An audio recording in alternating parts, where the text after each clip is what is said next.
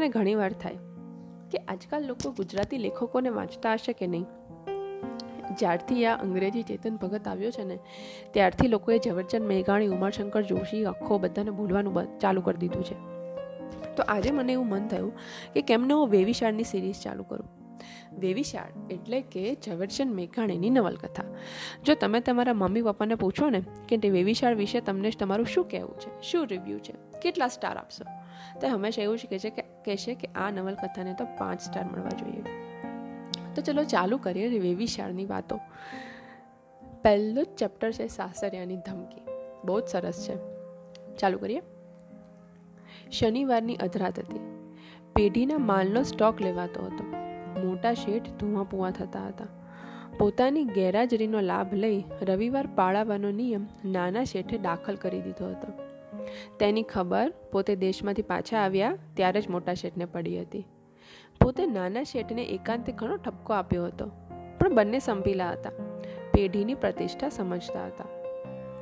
મોકાણ તો એ હતી કે નાના શેઠે નોકરોને રજા લિખિત કરી આપી હતી અને મહેતાઓને એક મંડળ ક્લબ જેવું કરાવી આપ્યું હતું.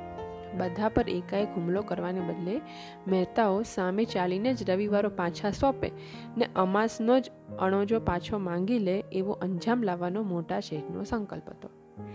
એટલે તેમણે શનિવારની રાતે કામ ખેંચાવાનું આદર્યું હતું.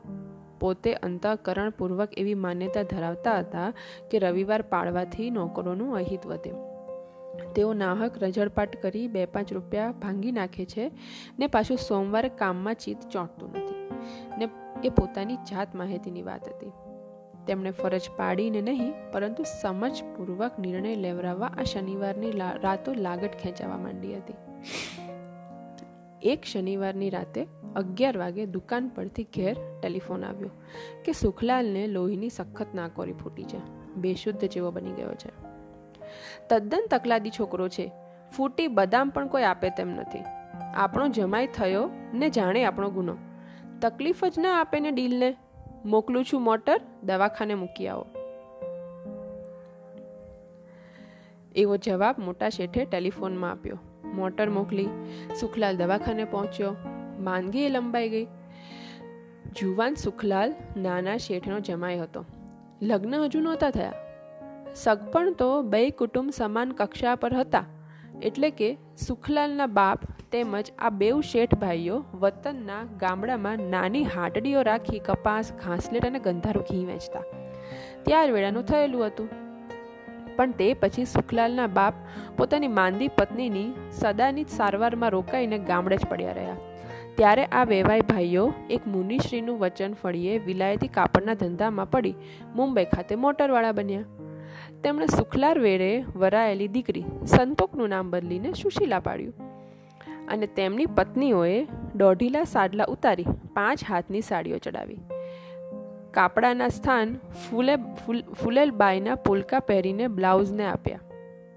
ને નાનાની વહુએ તો સ ને બદલે પ્રત્યેક ઠેકાણે ચ ઉચ્ચાર કરવાનો આગ્રહ રાખી સાચું છે ને બદલે ચાચું છે બોલવાની ભૂલો વધારી દીધી. અને સંતોકમાંથી સુશીલા બનાવેલી પુત્રીને માટે ઘરે સંગીત, સંસ્કૃત તેમજ અંગ્રેજી એમ ત્રણેય વિષયના શિક્ષકો રાખ્યા. સુશીલા બાળપણથી જ પૂરતી સાડી પહેરતી થઈ ગઈ. પછી તો મૂંઝવણ. બસ એક જ હતી. આવી નમણી અને સંસ્કારી પુત્રીનું સગપણ પેલા સુખલાલની સાથે શી રીતે ચાલુ રાખવું? સુખલાલના બાપને ઘણું સમજાવવામાં આવ્યા હતા કે જમાઈને અમારી જોડે મુંબઈ મોકલો. ભણાવીએ, ગણાવીએ ને પછી કામે લગાડીએ.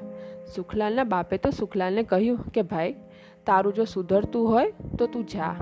પણ સુખલાલનું મન માનતું નહોતું. મા લાંબી માંદગીમાં પડ્યા હતા. તેની સારવાર એકલો બાપશી રીતે કરવાનો હતો? નાના ભાંડેરુને કોણ રાંધી ખવડાવવાનું હતું? જેવી તેવી ચાલતી હાટડીને પણ કોણ ચાલુ રાખી શકે તેવું હતું? સુખલાલે પિતાનું કહેવું પણ ન માન્યું. ત્યારે માંદી માએ એક દિવસ સુખલાલને પોતાની પાસે એકાંતે તેડાવીને ખાટલે બેસાડી સમજ આપી હતી. બીજું કંઈ નહીં ભાઈ, પણ વખત છે ને, મોટા આબરૂદાર છે. એટલે મન ઉઠી જાય તો વેવિશાળ ફોક કરે. ને એવું થાય તો અમારું જીવ્યું ઝેર થઈ જાય. માએ સંભાળી આપેલો આ મુદ્દો સુખલાલને માટે નવીન જ માહિતી જેવો બન્યો. વિભીષણ ફોક કરવાનું કારણ છેલ્લા પાંચ વર્ષમાં ઊભું થઈ રહ્યું છે. તેની સુખલાલને શરત જ નહોતી રહી. માએ વાત વધુ સ્પષ્ટ કરી. એક તો ઈશ્વરે એનો દાડો વાળ્યો છે. બીજું, કન્યા પાછી, ખમ્મા. શહેરમાં હજારો રૂપિયે ખર્ચે ભણતર ભણે છે ને ત્યાં જઈને આવે તે સારા સમાચાર આપે છે કે કન્યા હાડેતી બની છે. ગજુ કરી ગઈ છે. વાને ઉઘડી છે. એ બધાય વાના વિચારવા જોવે માડી. તમારો સંસાર બંધાય, વચમાં વિધન ન આવે તો બસ. મારે કાંઈ કોઈની ચાકરી જોતી નથી. તું તારે સુખેથી તારા સાસરા રાખે, ત્યાં રહીને ભણતર ભણ ને કન્યા જેવો પાવરધો બન. ના, સુખલાલે જીભને તાળવે ફેરવીને બોલવાનો પ્રયત્ન કર્યો. મને ત્યાં નહીં ગમે.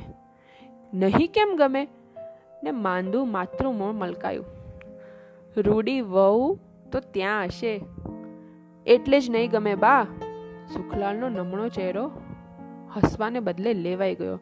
એની આંખમાં તો એ દિવસ પહેલી જ વાર જળજળ્યા હતા. એ કહીને કે સમજાવીને કશું જ ના કરી શક્યો.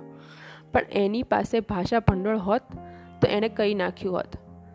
સંતોકડીમાંથી સુશીલા બની ચૂકેલી કન્યા મારી લાયકાતનું રોજે રોજ માપ લીધા જ કરશે. મારે તો સતત એને લાયક બનવા માટે જ મહેનત કરવી રહેશે ને હું મૂંઝાઈ જઈશ. તારા મનમાં તે સૂજે એ ઘોડા ઘડતો હોય ભાઈ. માએ મહા મહેનતે કહ્યું, પણ સગપણ તૂટીએ, અમારું જીવ્યું ઝેર થશે ને પાછળ તારા ભાનરડાને કોઈ નારિયેળ લેવા કે દેવાય નહીં ડોકાય. વળી એવી પદ્મિણી કન્યા આજ પંદર વર્ષના વેવિશાળ પછી પારકા ઘરના હિંડોળે જઈને હિચકશે તો એ તારા બાપથી કે મારાથી આ અવસ્થાએ હવે નહીં સેવાય?